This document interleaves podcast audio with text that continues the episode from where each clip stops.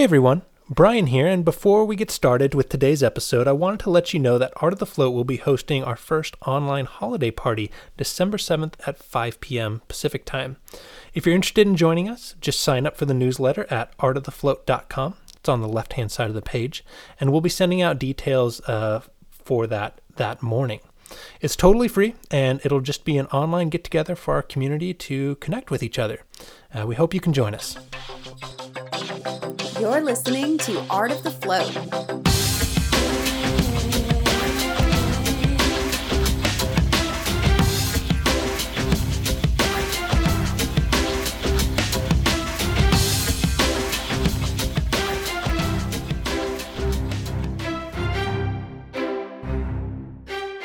Welcome to Art of the Float, where float centers thrive. This is a weekly podcast that tells our stories of starting and running a float center, providing insights and tips along the way. Find us on Facebook, Twitter, and Instagram at Art of the Float, and join the conversation by leaving a SpeakPipe on artofthefloat.com. You can also visit the site to find show notes, links, and pictures from every episode. I'm Brian Van Pesky, co owner of Art of the Float, along with Dylan Com, and I am here as always with our two usual co hosts, Amy with Float Nashville and Lance with the Float Shack in Red Deer, Alberta, Canada. How you two doing? I'm doing fantastic. It's good to have you, producer Brian. Yeah, it's good to be here. Yeah, good to be here. So, uh, Dylan is out again this episode. Um, again, he had a, him and Sandra had a brand new baby and they are busy uh, being parents at the moment. So I'm uh, filling in for Dylan until he can uh, get back on, and uh, we're excited to have him back when he's ready. Uh, before we dive into the episode, I want to thank one of our sponsors, Floataway.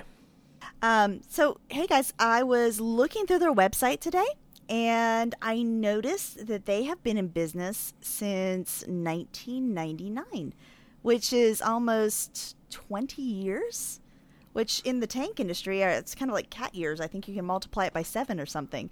Um, that's a long time. That's a really long time. Yeah, they're you know they they're some of the longest running manufacturers in the float industry, and that's something to be said, something to be proven.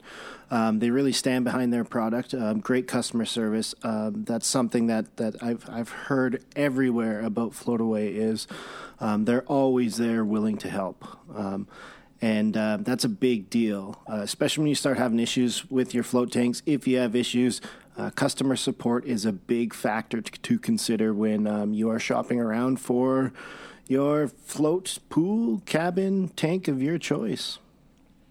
Yeah, there's a lot of new float tanks coming out right now, which is really exciting. But the fact that you have someone who whose tanks have been proven for so long, um, and I know Dylan and Sandra had theirs for a long time and loved it so much they got another one. So there's a legacy going on there. Uh, that's got to be that's got to be a good thing. It's got to be a yeah. good feeling knowing that somebody is there who knows what they've been doing for a long, long time. And always, uh, you can find Floataway at www.floataway.com. Yep, go ahead and check them out. And thanks again, Floataway, for sponsoring the show. So, Amy, Lance, what's going on this week? What's new? busy, busy week. Uh, you know, we're heading into the holidays, and I got a little bit behind.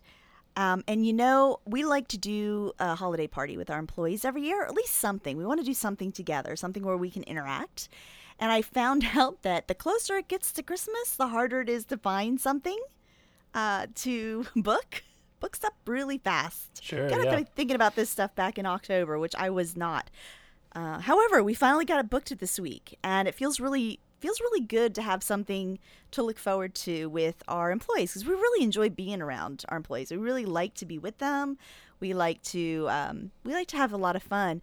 Are y'all doing anything with uh, your float shops or let's see, Float Shack or Brian? Do you do anything with the float shop over the holidays?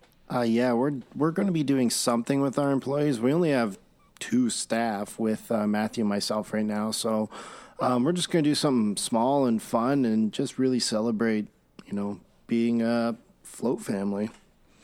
Very nice. Yeah, I think for the float shop, usually we do do something every year. Um, even if it's not a get together, Dylan and Sandra will usually um, put together some nice a nice little Christmas thank you for the employees. Um, but as far as like surprises go and events, they're usually pretty coy about these things. So I haven't heard of any plans. Um, they may be throwing a Christmas party. Um, they may not be because they're they're brand new parents and have a lot on their plate.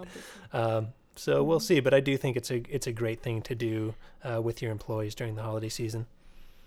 This is probably the first time that we'll be getting together. Well, actually, I shouldn't say it's the first time. It's the only time during the year we actually invite our employees to uh, to bring a friend or significant other with them.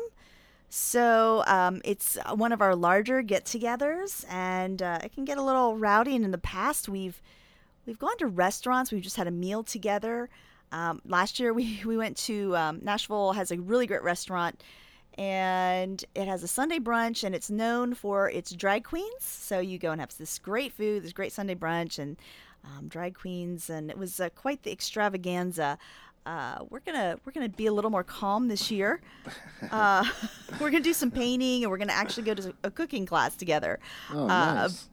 But it's kind of fun to interact. I like to do something where we can talk, and I, I think not only is it important to know your employees, but there it adds another dimension when you start to know their partners and the people that they're with, and you start to understand uh, maybe some of their challenges or things that they might be dealing with outside of home. It just creates this new level of empathy and uh, care, I think, and love for those employees that For serve so sure. well. For sure. A lot of fun. And I'd love to hear, by the way, uh, for our audience, I'd love to hear what everyone else is doing. I'm always looking for good ideas. So please send in those send in those ideas. send in those suggestions. Y'all were so great the last time I asked. It's fantastic. Yeah. And you were mentioning earlier you had a little issue with your water and you got some Yeah, yeah. So I got cocky this week. Um, karma bit me in the butt. I started the week, and y'all, there's nothing more heartwarming than going into your float tank room and that water's crystal clear and it's beautiful. And I was going from tank room to. It sounds horrible. I think we all probably do this. Maybe we just don't admit it. Going from tank room to tank room with my flashlight, checking out that water, and um, just being so impressed and it's not all me it's my you know my staff and and mark uh, my partner the water was beautiful the next day i came in and somebody had gotten soap in one of our tanks. Soap had splashed in. Oh, and it was oily and soap and i'm like not my beautiful water. Um, so karma you know said oh you got a little cocky there. You're not allowed to do that. Um, so we we had a moment where uh, we had to shut down the tank and uh, you know soap and stuff isn't so hard to get out but it sure does take time. It just takes a lot of running and cleaning your filter and going through all that fun stuff. Um, but it's back to back to good now. But it's never fun to have to close a tank off and lose a little bit of funds Do your tennis ball do your tennis balls help with the soap? tennis balls helped tremendously.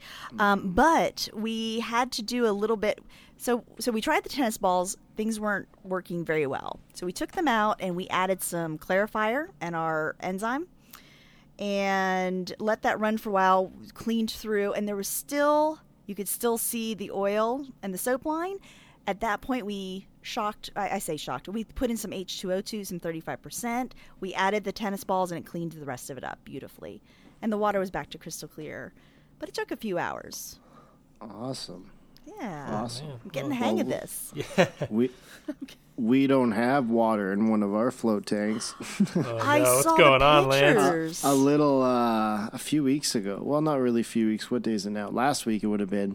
Um, I was getting I was in the float tank and I noticed that it was a little squishy, like sort of uh, Oh, sort no. of bubbly under the liner. under the liner and I was like, uh, uh, I think we got some water under here. So um, I said, Monday we're going to take it apart and uh, see what's going on. And when I pulled everything apart, or Matthew actually pulled everything apart, I sort of slept in on Monday maintenance, like I've been getting in the habit of doing, which is not good. Now I have to correct myself because I've told everyone. Um, but uh, Matthew pulled apart the float tank, and uh, I was just lifting the liner, and there's a good half inch of water um, underneath our liner. So oh no Oh. we ripped everything out, and we don't really want to have to order a liner from California. And yeah, yeah. there's not very many pool liner manufacturers around us here. I know there are, um, but there's only select few. So we're, since the madmen we are, we're deciding to convert our Oasis into a linerless float tank with a sort of hydronic heating. So we're um, Nice. fiberglassing the inside of the tank, all the plugs, and then we're going to put a new like paint job or gel coating on it. And then we've actually been running. I think we're going to have 200 feet of half inch hot water line wrapped around it, and that's going to be insulated in um, with some some sort of putty and, and sealant to disperse to disperse that heat a little bit, and then we're actually just going to t- uh, tie that into our hot water recirc system in our building, and uh, we're just going to use a simple temperature controller to control a circulation pump, and um, hopefully. Uh, Hopefully, we have hydronic heating and the first I know of linerless Oasis. So, nice. Nice move. You really didn't want to order that liner from California. feel like the alternative's a lot more work. yeah, well, this could be a lot of money out the window, but I think if we uh, if this works for us, we're going to be doing this to all three of our tanks because, um, yeah, Now, do you Uh, the liners are a lot of work. Sure? There are a lot of like maintenance, and that can definitely be seen when you drain a float tank, and you know you wonder you're scrubbing nonstop. You're scrubbing these tanks, and you still see a water line or a line on the liner. It's like, damn it, how do we get past this? You know, so. Very nice. Yeah. How how fast did you? Uh, are you done? Are you ready and up, No, up red, no. ready to go for clients? No, we're not done. We're going to be uh, shut down for probably a week. We're thinking we have to order a temperature controller in that we're looking for, and a recirc pump. But then we got to do some fiberglass work and some paint work. Yeah, we'll be about a week. so um, there, there's nothing else we could do really. So uh, this is what we're doing. So hopefully we're only down for about five business days, but that's okay. Cool. Yeah, I hope you come out with a, a new and improved tank. Yeah, that'd be pretty cool if it works. If it doesn't work, you'll definitely hear that as well, so you guys don't make the same uh, or don't have the same lessons that I've had. Well, we Um, look we look forward to an update in in future shows. yeah, yeah, for sure. And we also had um, Sunday night. We also had the AGM for the Float Collective, which um, we elected some new board members. And lost lost one, elected a few new ones, or brought a new few new ones on. Um, so that's very exciting. And, And, uh, Lance, yeah, what's the the- AGM?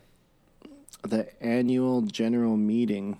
I think that's just where you review everything that's been done. You go over financials. It's a really sort of strict, strict meeting where you have to, you know, hit certain points and get in, get out sort of meeting. Well, that's what it always feels like to me. Gotcha. Um, but um, we went directly from an AGM into a board meeting. So our AGM is where we reviewed everything for the year, um, what donations came in, things like that, and then we elected or brought on our new board members. And then we hopped right into a board meeting as a brand new board. So uh, pretty cool. There's some new new vision taking shape, and um, we're sort of spreading our reach in the community a little more. We got some help from some great people, um, but yeah, that's uh, more to come from the Float Collective in the near future. What do you see changing in 2017 with the Float Collective? More activity, a lot Yeah. more activity, a lot more content output, a lot more outreach to the community. Um, right now, you know, as I've mentioned before, a lot of the the board or the original founders of the Float Collective were still in the process of starting their own float businesses and focusing on that and all their other projects. Uh, We're very very widely spread out, but as I think we're coming into almost year three, no.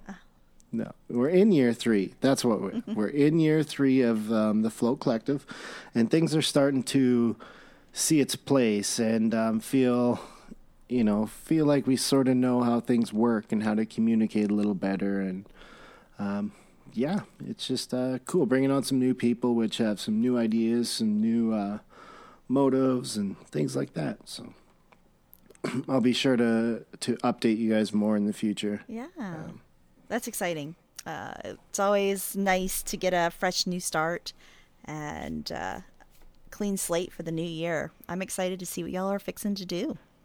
Hmm. Hmm. Very nice. Amy, you mentioned a company holiday party. Do you ever do any um, events for, for the public as well or new clients? Yeah, uh, yeah. Uh, so I talked about this in a previous show very briefly, but we have an annual event called the Flotation Celebration. And basically, we tie in with a local uh, nonprofit. Uh, and every year it's the same one. It happens to be my business partner uh, started this nonprofit several years ago. This is over 20 years ago now. And so it's uh, an event that people look forward to. And basically, what it does is we offer $39 floats in exchange for bringing in a brand new item off of the nonprofit's wish list for their an- for their annual event.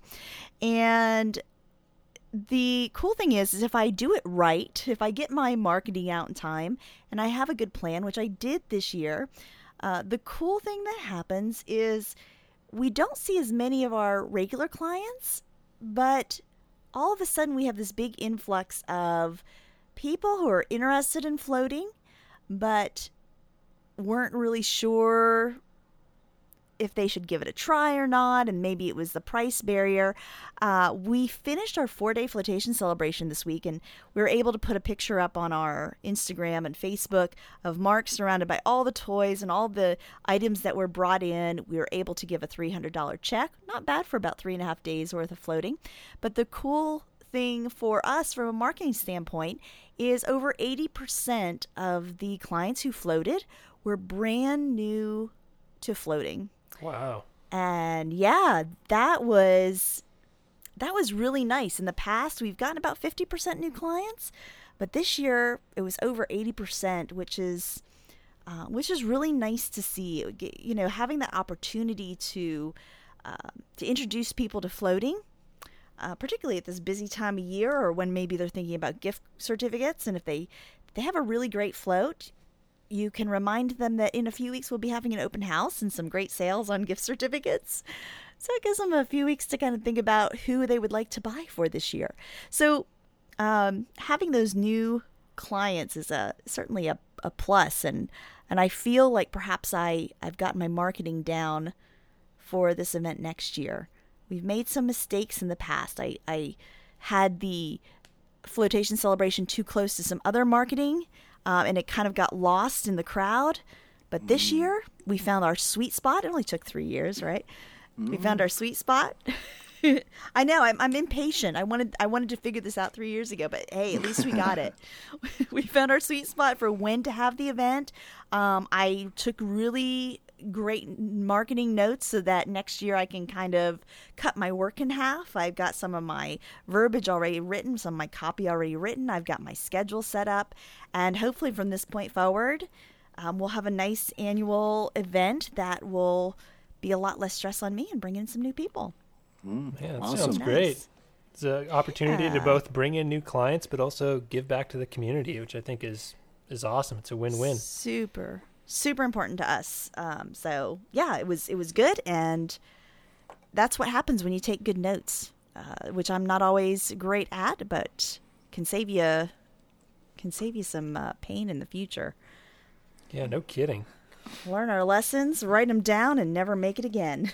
and we're lucky that's what we're talking about today is um, holiday marketing and all these little things we've learned the past for me this is my third holiday season doing i'm sure i'm sure for you it's four or five it's four. four Holy! awesome I didn't realize it was four. This is awesome. Yeah, that's great. We've we've got a lot to talk about as far as holiday marketing is concerned. Uh, but before we dive in, we want to thank our other sponsor, Helm. So I remember helping Dylan set up Float Helm uh, back in the early days for the Float Shop. Uh, this is back when Float Helm was just getting started. Um, they had just released it, and I haven't touched it in a while because I haven't um, kind of been on the ground working in the float shop uh, for probably the last two years, and I just logged in for the first time in quite a while, and I love the improvements that they've made to the product since the early days. The site looks a lot cleaner, it runs much faster when you're navigating between different sections of the site. Um, and I love how all the water measurements for each of the rooms are laid out in a dashboard of graphs. So you can get a macro view of the water health in all of your tanks, um, which I think is really useful because water quality is um, something that a lot of owners are hyper focused on and want to keep an eye on. Uh, so Helm fulfills a number of diverse needs from scheduling and customer management to credit card payments and staff scheduling. So if you're running a float center, you owe it to yourself to check out Float Helm. You can find out more information at floathelm.com. So let's talk about holiday marketing. Lance, I want to hear what you're up to. Uh, I I stole one of your ideas last year, so give me give me some uh, ideas for 27, Well, 2016. I think you stole my only idea because we're, we're doing the same thing. We're launching the third annual, what we call Holiday Helper, where you can bring in any food, uh, toy, or winter clothing donation and receive 25% off all gift cards purchased. Yeah, our first year we sort of ran that holiday helper a little bit, uh, a little bit late. We didn't know what we're doing. We, well, we thought we knew what we're doing. Of course, when you're when you're in the moment, you think you you you're at the top of your game, you know it all. But looking back, we have learned a lot. Um, launched a little late, didn't know what we wanted to do. We wanted to give back to our community because that was a really strong focus we had from even before starting the business. And um, we launched the Holiday Helper, uh, tons of tons of food and winter clothing, things like that. And then last year we launched it a bit earlier, um, but we didn't have as much promotion or advertisement out because we were a little late and rushed and panicked with other things because you know you're looking you're you're working working. All of a sudden you look down and it's November and you're like whoa where did that year go? So um, it's always good to plan ahead. You know I think Amy you said you have your marketing done at the beginning of Q4 or something? I well, I don't necessarily do all my marketing, but I definitely have my plan down, and most of my most of my ads are written and my graphics are done. So my Facebook is mostly done, and I have an idea for the rest. But yeah, I I'm a planner, uh, which drives my partner nuts. So uh, it can No. be a good thing or a bad thing. Oh, it's. I think it's. I think it's very good to plan ahead, and that's something I'm always learning. When it, you know, as as I grow and progress as a business and a business owner, I come to learn my seasonality. I see. I come to see which seasons you have to plan ahead for for certain things, whether that be gift cards or packaging or staffing. That's a huge thing. Um, we can run, you know, pretty much the one staff per three tanks all throughout the year until people start coming gift cards. Because next thing you know we're doing a changeover. There's six people three coming in three going out four people coming in for gift cards the phone's ringing the guys dropping off jugs of water fedexes you know it all comes at once and especially in the holiday season and nobody seems to have patience. And so true. sometimes um, around the holiday season too when i say people don't have patience a lot of these people that i know we've interacted with are not floaters they were buying for floaters or their friend is a floater or their son is a floater and they don't understand it so they um, they just interact differently than our normal uh, customers we would deal with for throughout the rest of the year so Yeah. And when do you think you when do you feel you have to start bringing on an extra staff person? How close to the holiday are you are you finding that you need to bring that person in? Oh, well, I was really hoping you'd give me the answer to that this evening. Um, but I am thinking um, the beginning of December, I think we're going to start doing that. I know you guys down in the United States of America have the wonderful Thanksgiving and then backed up by the complete opposite holiday called Black Friday. Um, and that's really when Christmas or shopping starts heating up for you is after Black Friday, correct? Or after Thanksgiving, whichever way you want to put that. Yeah. More or Yeah. less, I feel like it's been keeps getting pushed earlier and earlier. I think Amazon started their Black Friday sales yes. like two weeks ago in the U.S. So it, it's it's creeping closer and closer to you know end of October. It's crazy. But you know, you, go sorry, go ahead, Amy. No, no, no, that's okay.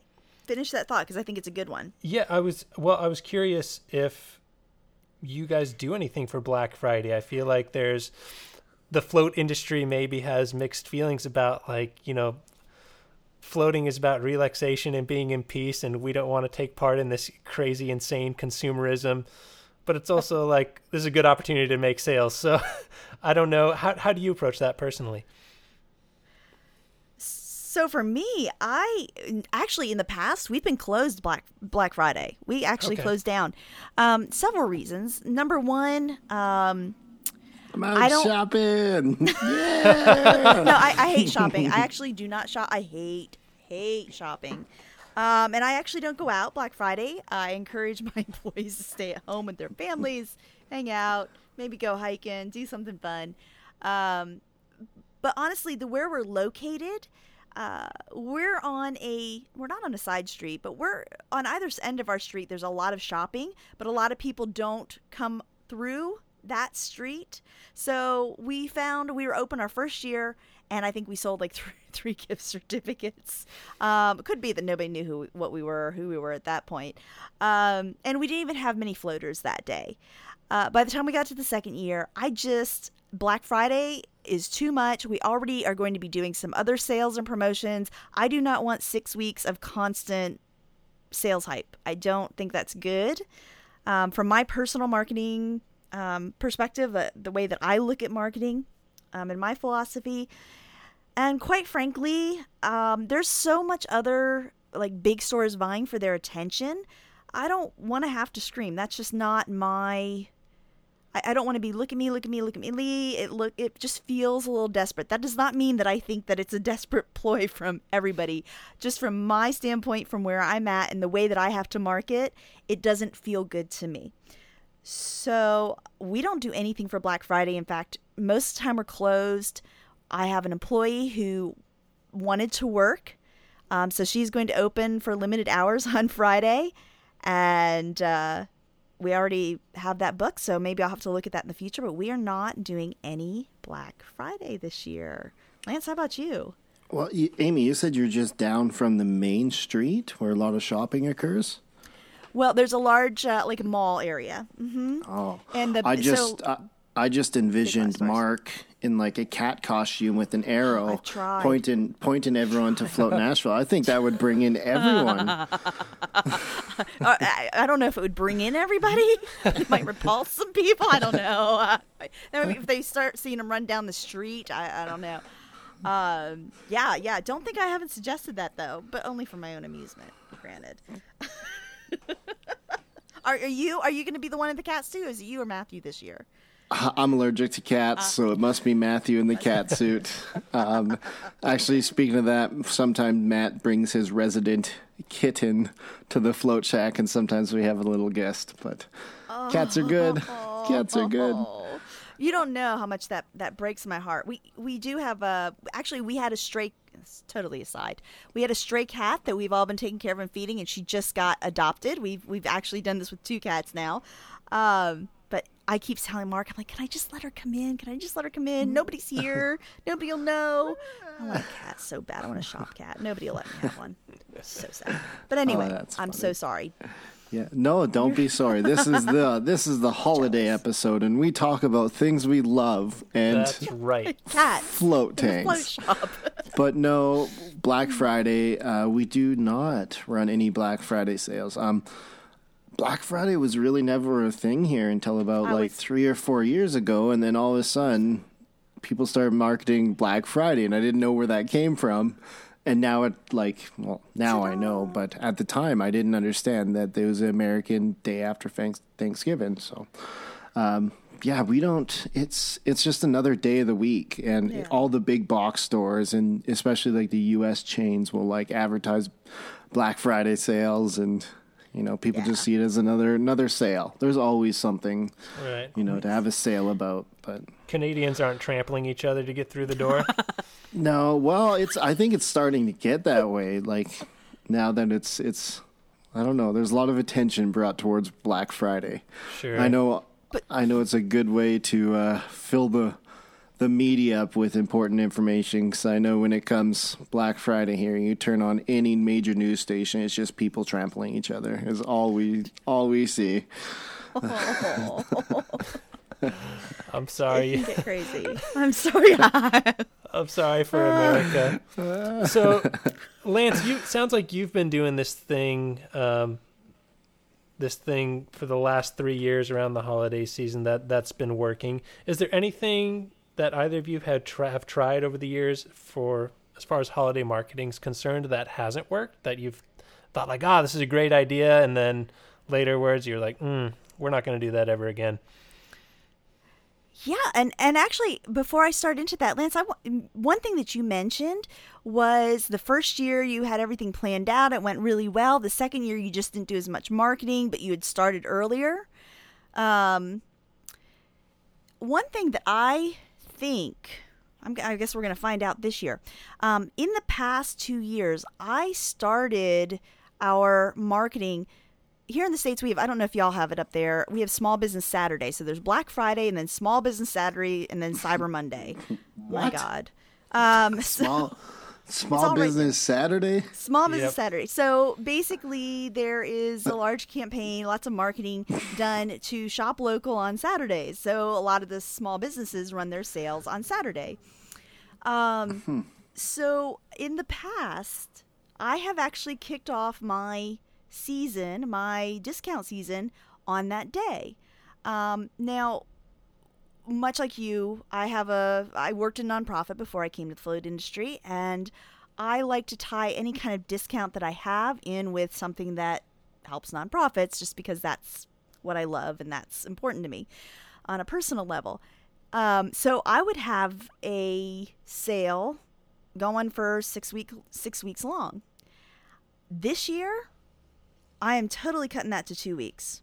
Number one, it could even though we didn't have a large amount of people we didn't staff doubles double staffers because you know you'd have a few here and there and they always come of course during changeover. Um, but we'd have little pockets of that and it stressed my staff so i didn't want to do that this year. Um, the other thing i noticed too is really we sold very little until those two weeks before christmas. So this year, I'm giving my staff a Christmas gift in that we're not doing anything until two weeks before Christmas. Uh, and I'm hoping that that intensify, you know, just kind of mm, crunches that intense period to a small window instead of a long time. I really believe that by letting it go on too long, I was doing a disservice. So we're going to see if that scrunching it into that two week period and really pushing, building up nicely with some Facebook ads and some a newsletter and uh, hitting different target markets for two weeks leading up to it. We're going to see if I can do a better job with marketing and I make this a much tighter, better run campaign. And I think that we're going to do about 20% more than last year when we let it run on way too long. That is my that's my guesstimate. I'm going to make a note of that and we'll come back after the holidays and see Yeah, I've learned something, different. learned something very similar to you. Um, I think we've always done it for around like three or four weeks is how long we've ran it for, but we've always ran it like we're there on Christmas Eve. We're there on the 24th selling gift cards. We've always ran it till the 24th. But I realized those last four or five days, mm-hmm. people aren't coming for the deals. They're they're the last minute shoppers. They don't care what you're charging. They're they need to get their shopping done. They're running out of time. So we're actually cutting ours about I think about 5 days before Christmas. We're going to stop the sale. And then the last minute shoppers that, you know, they they have to pay regular price for for gift cards. So um, yeah. Yeah. And and when do you when do you start your sale? How long are you running it I'm total? starting it this week. and then I'm running week, it okay. until like the 20th of December, or like the, I think the 20th. Nice. Mm-hmm. I um I'm interested to see how that works for you and how how that runs. I think that's extraordinarily wise. Um because like you said, we had people last year. Now it's going to be different cuz Christmas is on a weekend this year, which always has a tendency to kind of screw up those um those last minute sales. But I have a feeling uh, that you're going to do extraordinarily well. I'm, I'm looking forward to those results. We are actually kicking ours off with an open house this year, and we're doing a two week long promotion, um, trying to get some new people in.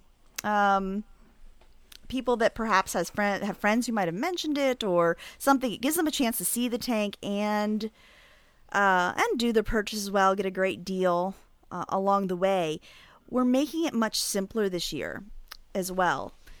We talk a lot about simplicity on this program, and one of the things I did last year that I realize in retrospect was a big mistake is we were working with a local rescue mission. And much like you, Lance, when you bring in an item, we give a discount. I called the rescue mission. I said, What do you need more than anything? And they gave me three things that they really, really needed. So I'm like, Okay, we're going to do that. So you could bring like a pair of socks, or you could bring a package of underwear, or you could bring a can, but you had to bring three cans. And I, there was, I got crazy and it was confusing. And people were like, well, what if I bring this? And what if I bring a pair of underwear and then one can? What do I get? And I'm like, no, no, no, it doesn't work that way. We're stripping it down. We're doing package of socks. You bring a package of socks, you get a great discount. And we're making it simple, we're making it easy. Our tiny lobby won't be overflowing with massive things. I don't have to carry boxes and boxes of cans.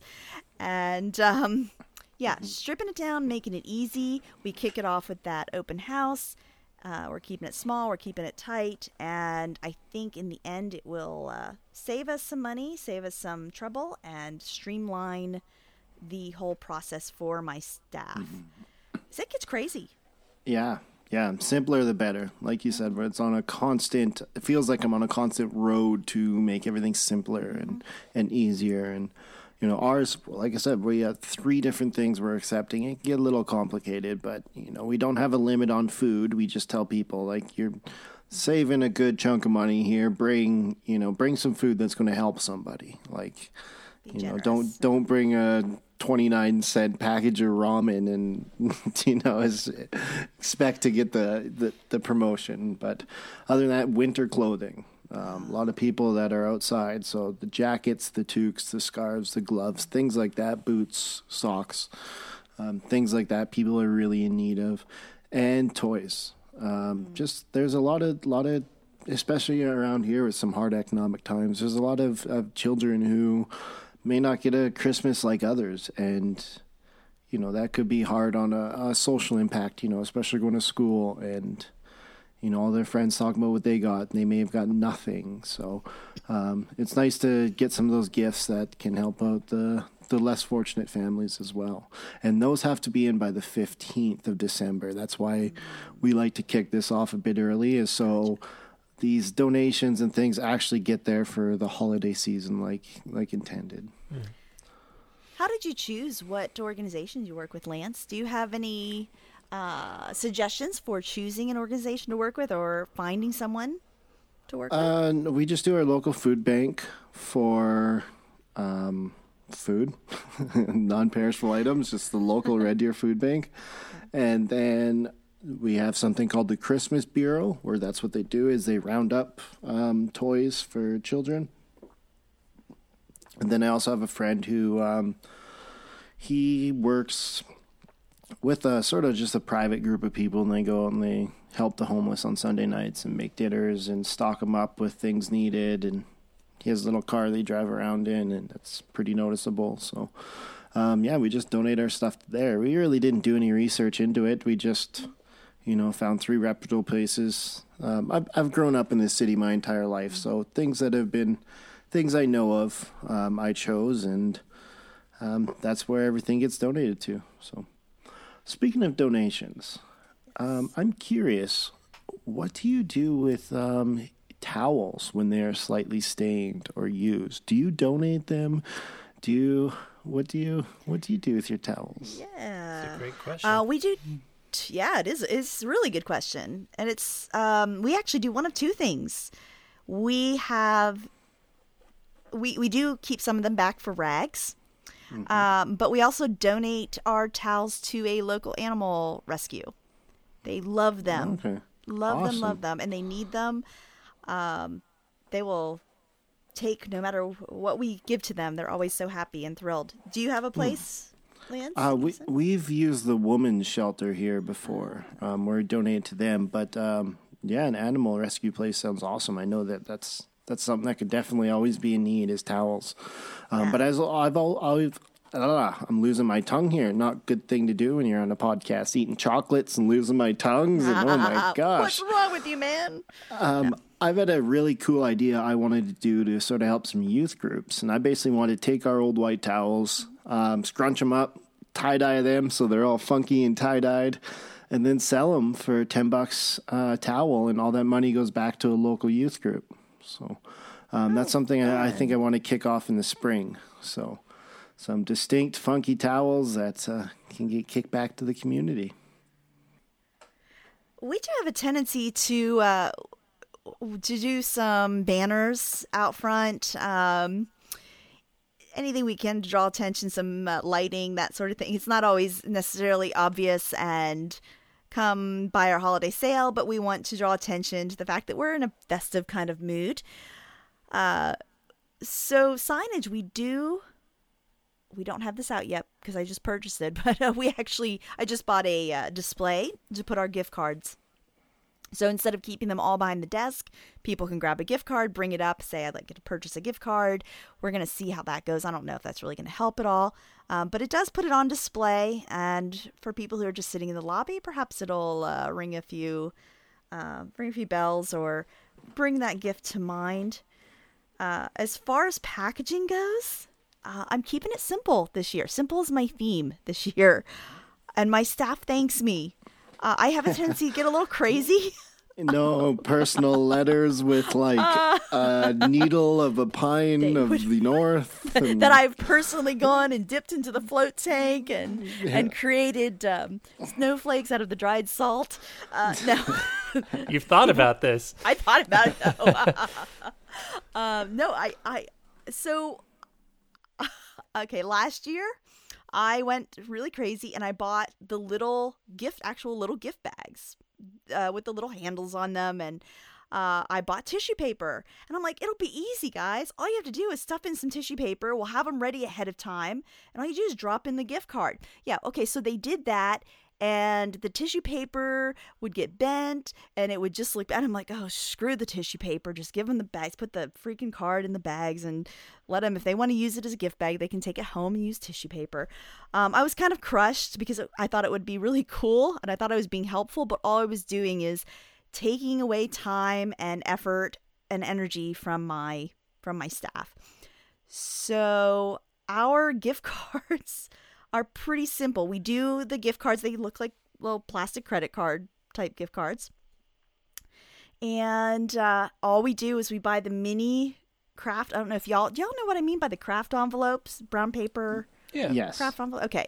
So we use those and I just simply I have a ribbon and we buy stickers with our with our uh, logo on them and um, it looks very nice. It's simple. It does not take long for people to ring up or put them together. We keep everything uh, right there at the front desk. So it's a matter of you grab the sticker, you grab the, the ribbon, you grab the card, and they can they can move through it quickly. So when you have someone come in and give an order for like eight cards, which has happened, um, you're not freaking out and panicking ahead of time. So uh, anything we can do to make that process faster is so so important. So I, I have a question on the gift cards. So you you use the plastic credit card style. They have like a UPC code on the back Yeah. or Yeah, something. uh-huh. Okay, Lance, what do you use for gift cards? Well, that's that's what I was going to get on to next because the biggest lessons I've learned over the last two seasons of this holiday madness is gift cards. You can never have too many of them. Um, we were originally using these like plain, boring, like Vistaprint sort of blah gift cards.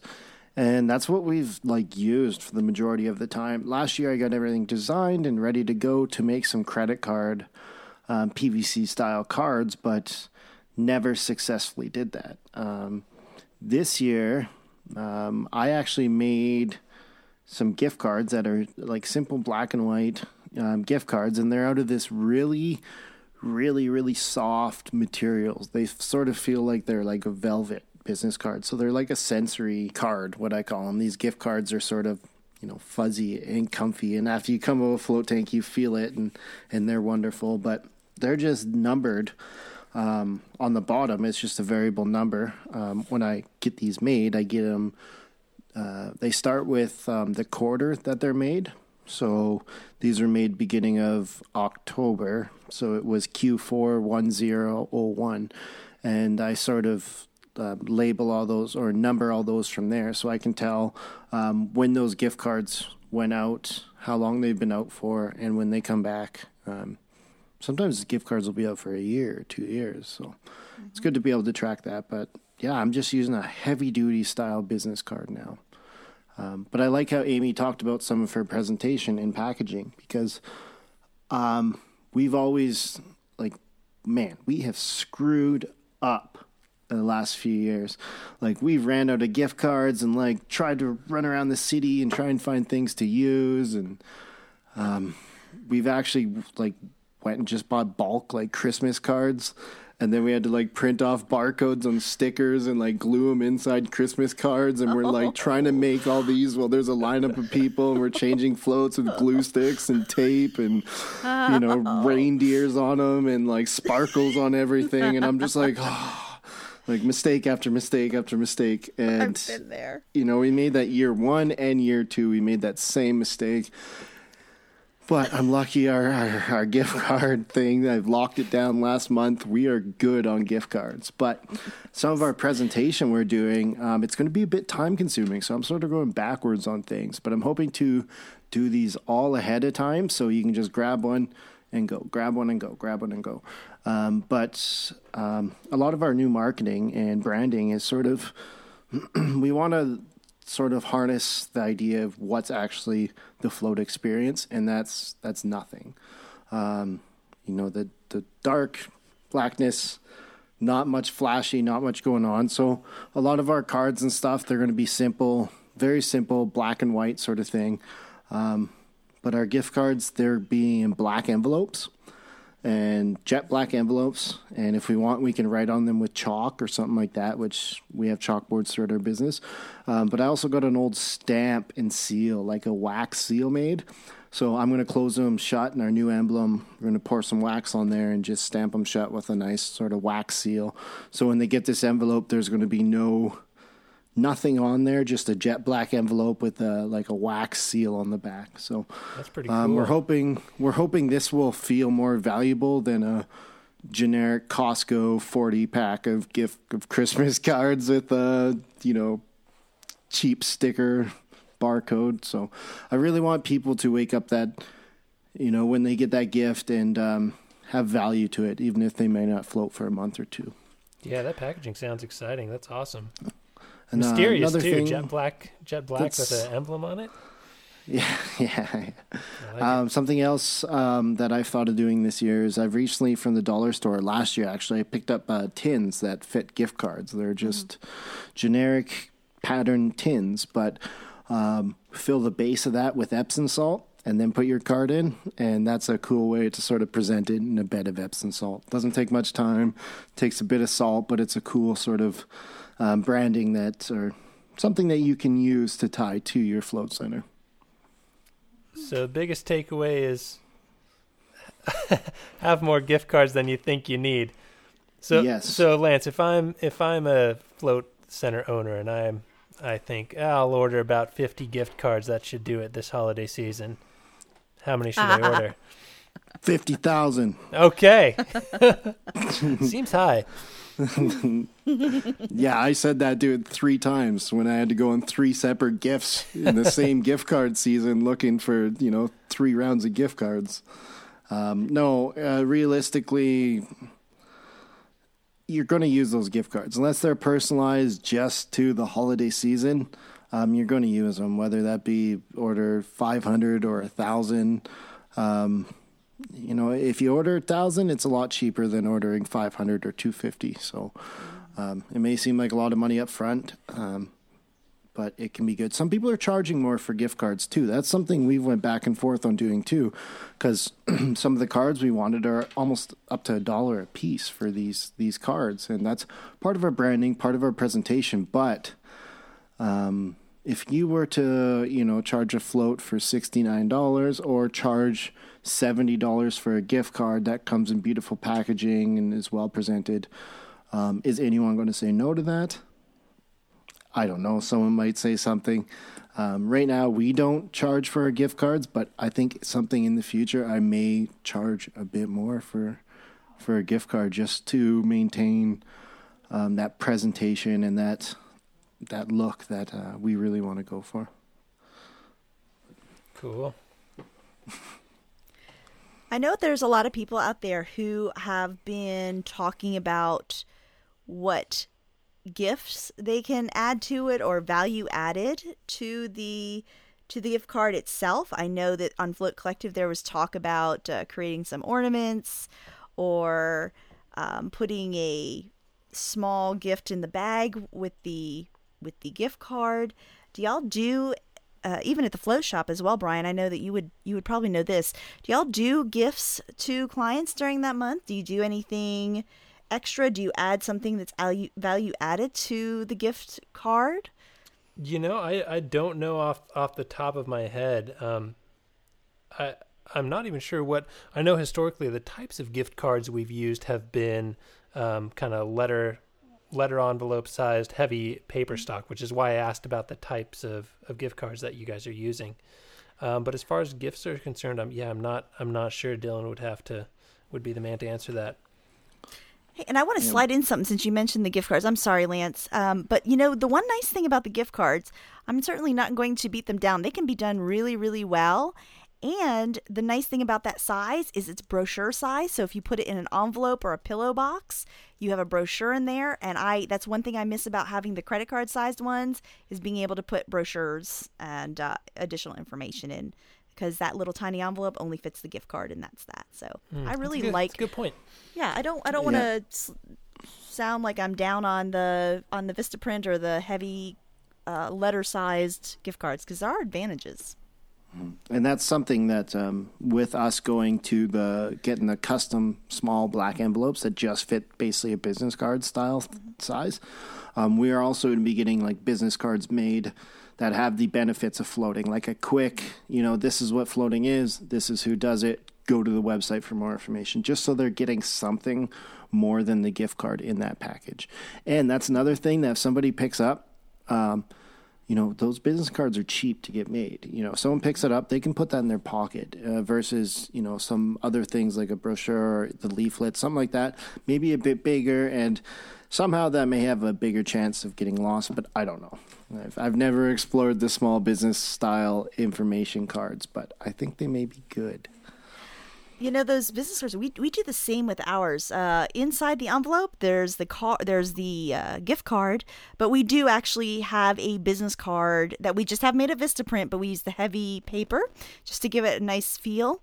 And it has an area where you can write the to and from, and also what the gift is. Because on those plastic gift cards, there's no way to write on them what is on the card. So, you know, we don't know if it's a 90 minute float. We don't know if it's just a, a, dollar amount. And those cards, which also has our website on it and some information on the back, is a really nice way to kill two birds with one stone, for sure. Um, a good way, just a good way that just came to me of thinking of having those PVC cards that are all the same. Um, those little round, like identifier stickers, the red, green, yellow, pink, whatever ones if you were to say get those cards that you can't write on, if you were to take one of those colored stickers, if it's a single float, if it's red, if it's a three pack, it's blue, something like that, where no one else is going to know what that is, um, that's just an easy way to identify it um, without running that code. But just food for thought. Anyone, if you can use that, it's there.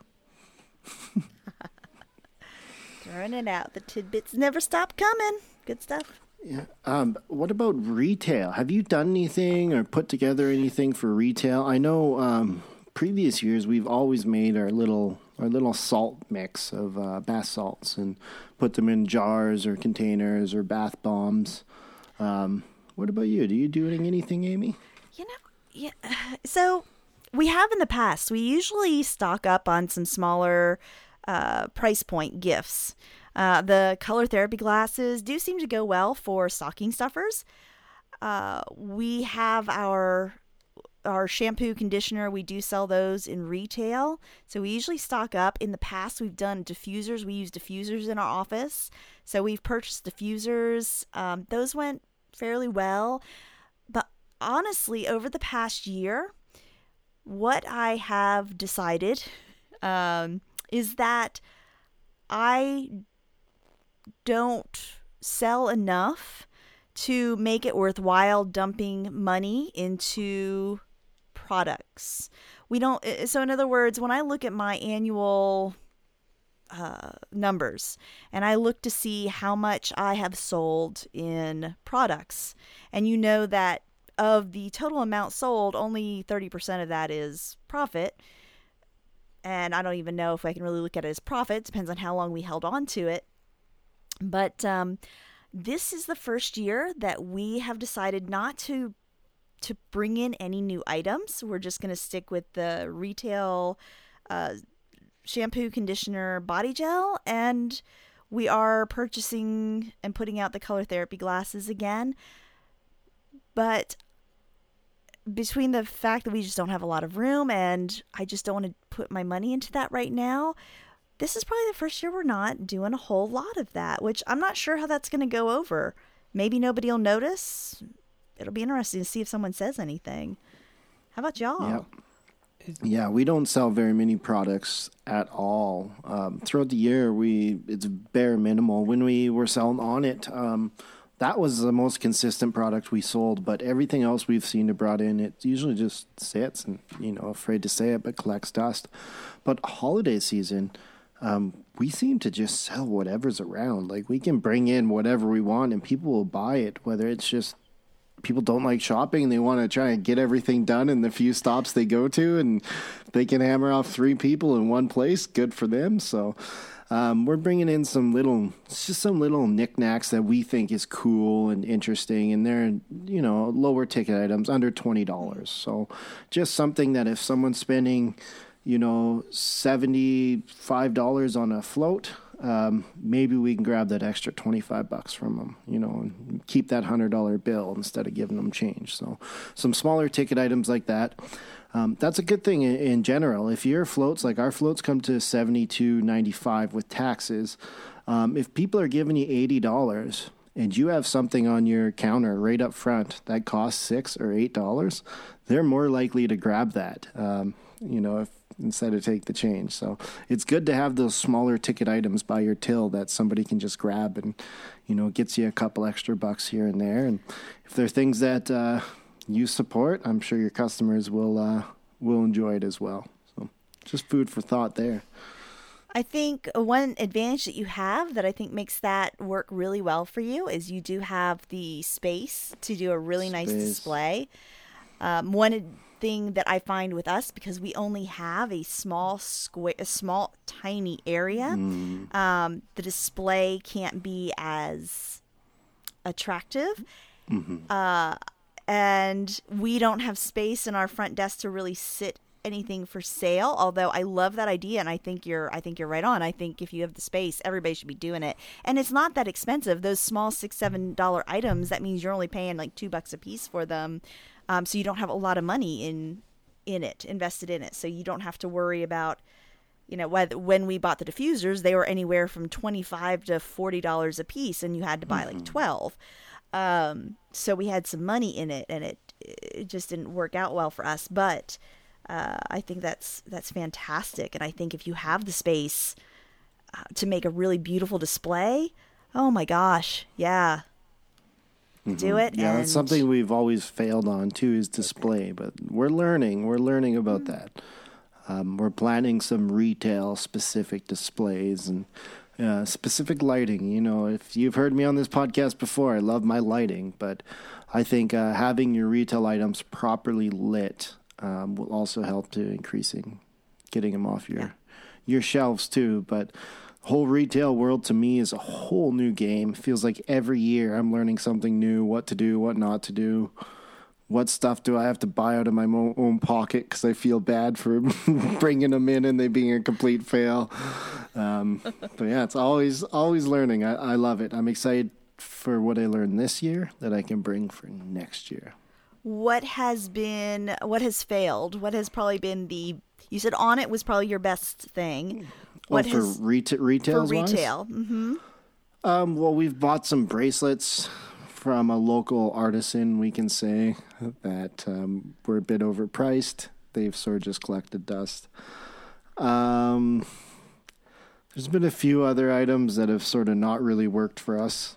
Um, honestly, like the color therapy glasses, we never sold very much of those. Uh, I don't mean, I know like every float center has those for some reason. I don't know why. Um, but we don't sell very many of them. Um, sometimes when uh, we've only brought them in once, really, and we've never really marketed them or pushed them right. But um, we still have some that collect a bit of dust. So those, I think you have to be careful how you do it. Like we don't let them out all year round. We do them for certain times, Yeah. and we push them, and then we take them away. Yeah, yeah, I, I totally understand. Just a lot of people get excited at the float conference, I think, and they jump on these color therapy glasses, and they're really pushed a lot. Um, I just, I, I don't know why every single float center has them. That's that's that's a question I have. No, I'm not hitting the color therapy glasses. I wear them from time to time, but dang, like that's that's some cult stuff here. Everyone's wearing these color glasses, walking around the float centers. Yeah, no, it's good stuff. Amy, do you the uh, the body wash and shampoo that you that you sell is it the same one that you use in the showers in the, in the Yep. center? Sure is, sure That's, is, That's awesome. and Do you people scented love stuff? Amy? Yes, uh, we use from uh, Roma Land, and I've been using them since I was a massage therapist. I love the company, I love the people, and we do use scented stuff, and people freaking love that smell. We use the rosemary uh, mint, and yeah, uh, people come in even when they're not there to float, come in to purchase it. It's sulfate free paraben free stuff um, and we carry the lotion in the float rooms we do have the gel the shampoo the conditioner and the lotion but we also carry the there's a massage oil and a there's a bath salt as well which we just uh, got uh, some products uh, this year to try out. Uh, I, I'm not sure how, how they'll go, and I'd much rather make my own. I think, but uh, but they do have a whole line in that scent, and people really do love it, and it does remind them of that of that time that they spent in the float tank. So it goes over really well. We sell quite a bit of it. Yeah, all I, I've always wanted to sell our products too, but we use all non-scented products, so I don't know how appealing it is. Maybe I'll just have a white label that says no scent. No, Float. no, I don't. You know, we got back and forth about that um, because I know some people are sensitive to it, and we do keep some unscented stuff around if somebody needs. But in three and a half, oh my goodness, I guess we're going three and a half years. We really, I think we've had one person who was like, "Nope, I need the unscented. Can't handle that. I'm bringing my own next time, or you know, utilizing mm-hmm. yours." And I know it, it can be a little controversial, and I, I'm not sure if it's the best thing ever, but it's worked well for us. Yeah, I've I've never went with non-scented due to it bothering people. I'm just more worried about it lingering in a float tank or somebody not washing the shampoo or the soap off their body, and then not only are there bubbles in the tank, but it also smells like a cucumber wonderland. Um, but I've I don't know if it's it is something that you know maybe that's product specific if the uh, the scent would stick in the tank, but. Um, I've never really experimented with scented soaps. Little bit, but not much. I would like a cucumber wonderland.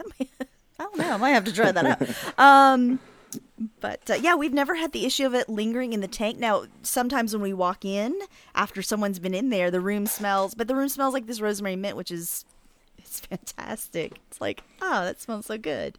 Um, but then it goes away pretty quickly. I mean, you know, our ventilation system sucks it right out.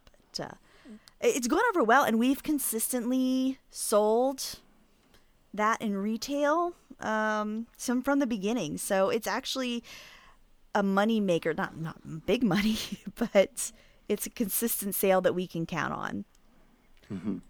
Our fun. Um, so with the holiday season, after do you shut down at all?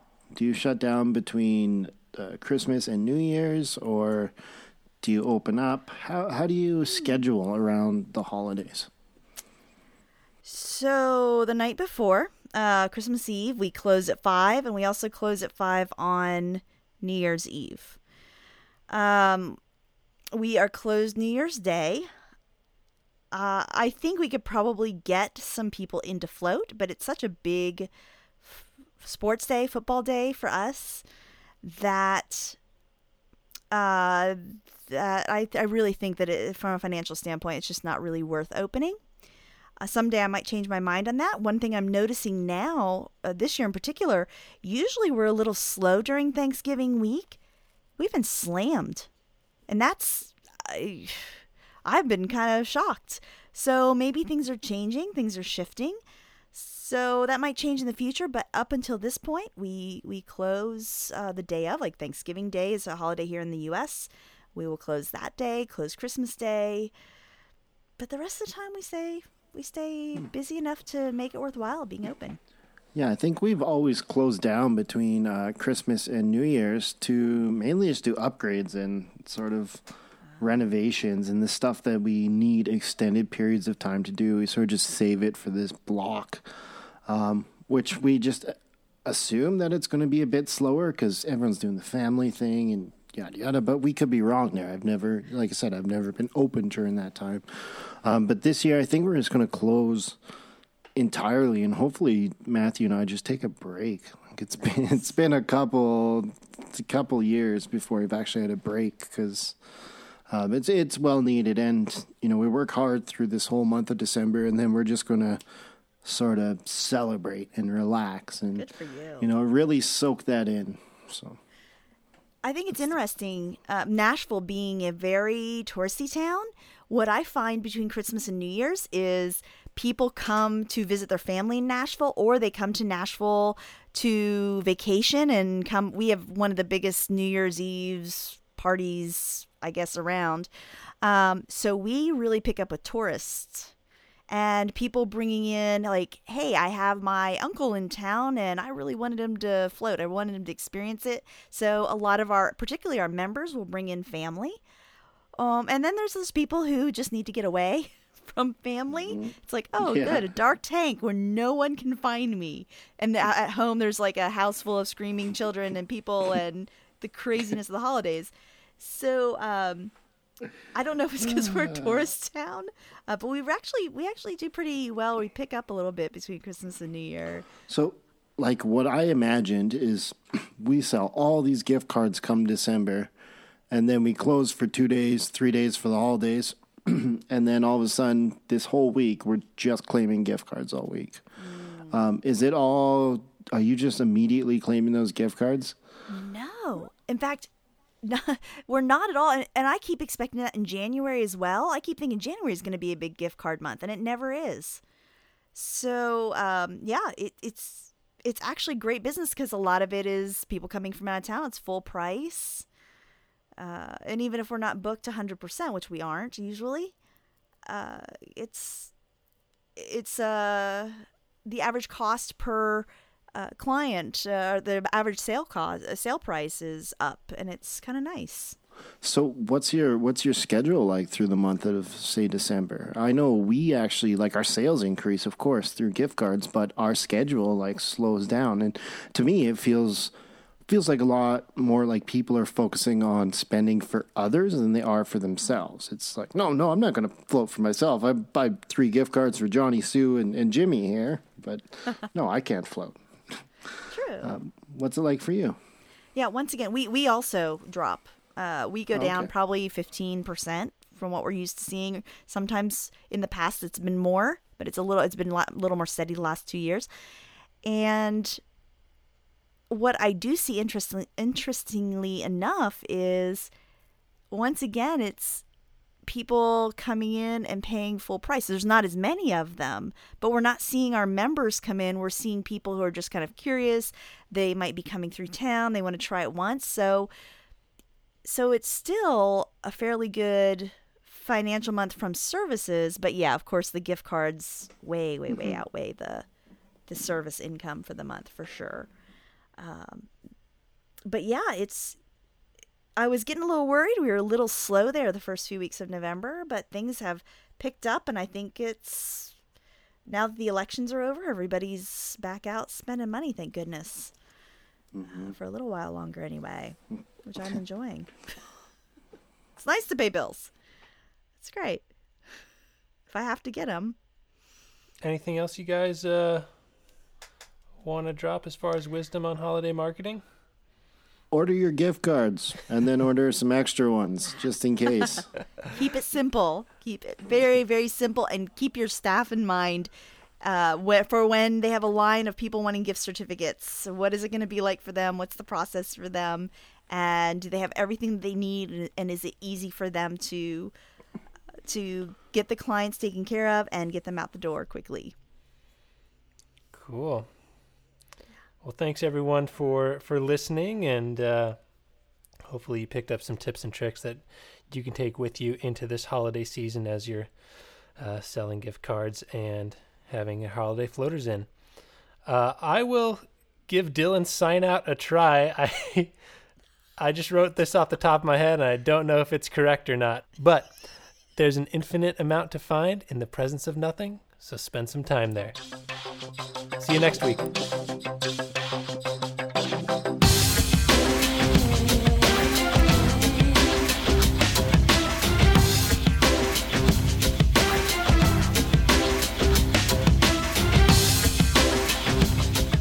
Listening to Art of the Float.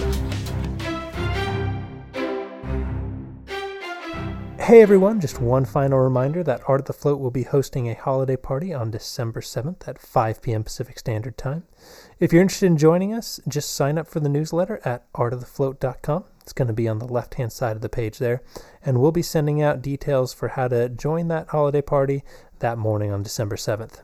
It's totally free, and it's just an opportunity for us to get the community together to uh, share stories and tips on running a float center. So we hope you can join us. If you are interested, sign up for that newsletter, and we'll be sending out the details to you shortly.